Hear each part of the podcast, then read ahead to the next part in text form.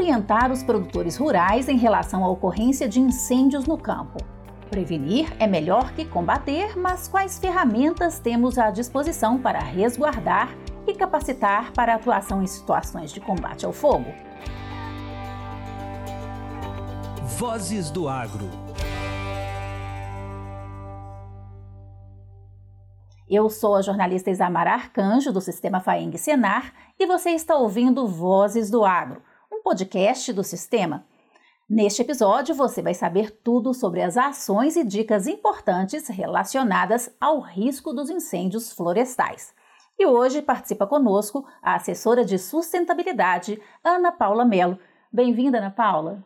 Obrigada, Isamara. É um prazer estar novamente com vocês aqui no Vozes do Agro. Segundo informações do Corpo de Bombeiros Militar de Minas Gerais, 99% dos incêndios em vegetação são provocados por ação humana, infelizmente. O uso do fogo e a queima não controlada pode render um problema sério aí para os produtores rurais, que a gente sabe, na verdade, são parceiros do Corpo de Bombeiros.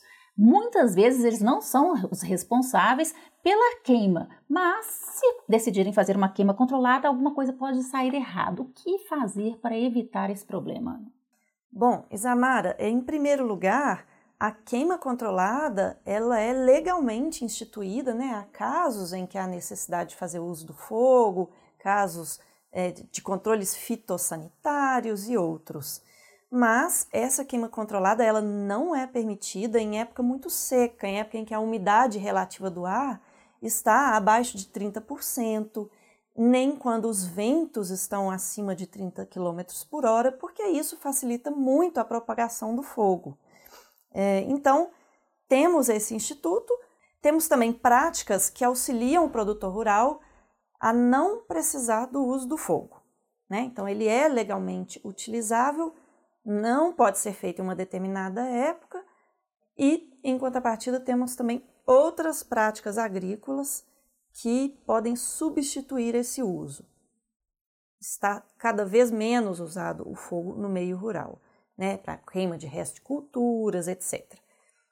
Agora, tem o incêndio florestal. O incêndio florestal é aquele fogo que saiu ao controle. Esse tem várias causas.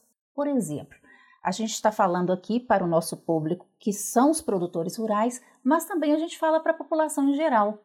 Então, em quais momentos a população ela pode ser aí uma precursora, mesmo que sem querer, desses incêndios?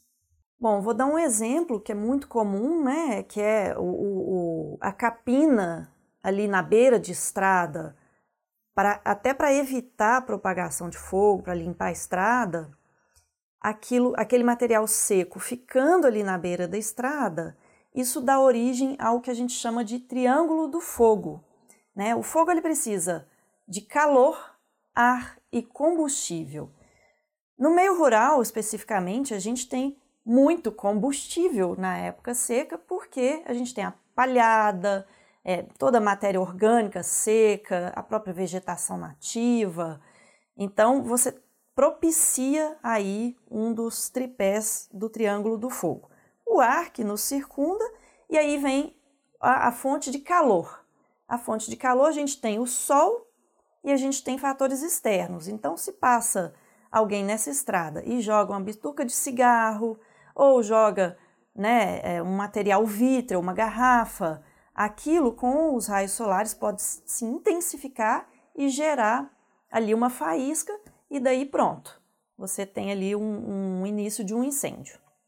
É, isso é muito perigoso no meio rural por ter essa por estar propenso a ter essa, essa matéria seca, esse combustível, e o produtor rural está também sujeito a isso, né? Pode vir um, um incêndio vindo de fora, de outro lugar, que chegue na propriedade dele, né? Que gera uma série de danos, uma série de problemas, e ele precisa estar atento e tomar medidas necessárias. Bom, Ana, o sistema FAENG Senar ele tem trabalhado nessas campanhas direcionadas ao produtor e à população também. Mas mesmo com esses alertas e orientações, os incêndios ainda podem acontecer. Nesses casos, como o produtor rural pode proceder para mitigar esses efeitos tão nocivos aí a, a todo o meio ambiente? Bom, o produtor rural, ele é, eu diria que ele é assim, o principal interessado em cuidar da propriedade dele, da produção e da, da saúde, da vida dele e da família dele. Então, quando, é, primeiro, há práticas para prevenir que o fogo chegue ali na propriedade, chegue né, na, na área do produtor, que, por exemplo, é a construção de aceiros, né, que são faixas que você deixa assim sem vegetação para que o fogo, quando chegar ali, ele não consiga atravessar para o outro lado. Né? Existem é, metragens e formas específicas, segundo a legislação, de se fazer isso, né? mas o produtor é import importante ele estar atento. E também importante no caso da ocorrência de algum incêndio, seja na propriedade dele, seja vindo de fora da propriedade dele, primeiríssimo lugar, acionar o Corpo de Bombeiros Militar de Minas Gerais.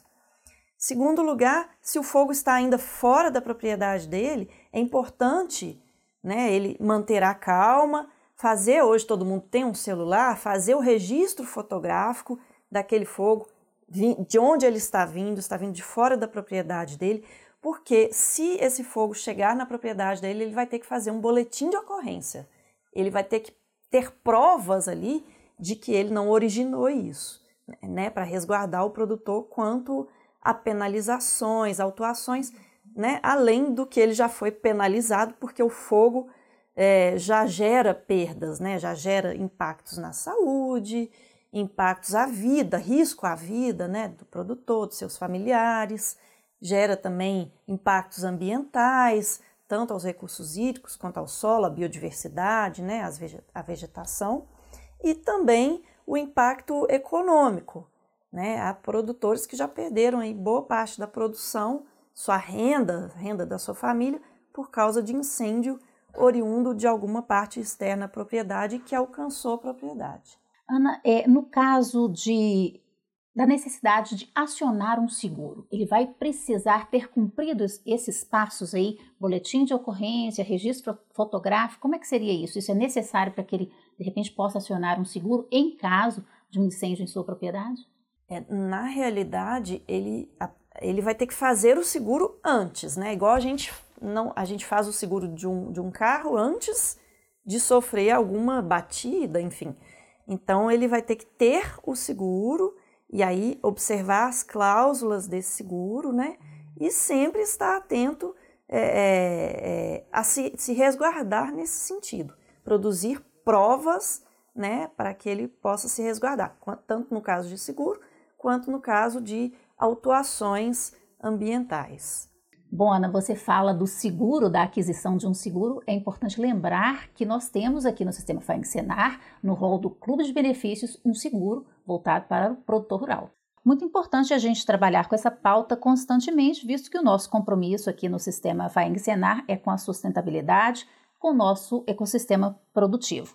Nesse sentido, é, o Sistema FAENG Senar também tem disponível no seu portfólio alguns cursos. Eu queria que você falasse um pouco sobre isso também. Ah, muito bem lembrado, Isamara. Nós, inclusive, lançamos aí recente a nossa cartilha de prevenção a incêndios florestais, que faz parte da estratégia da nossa campanha anual né, de prevenção a incêndios.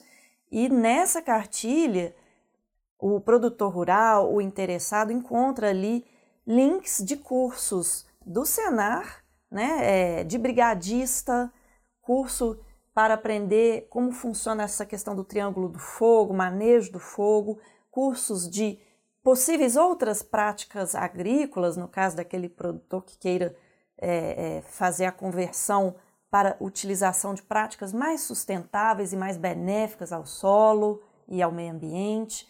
Então, tem muitas dicas boas na cartilha. Acessem, façam um bom uso.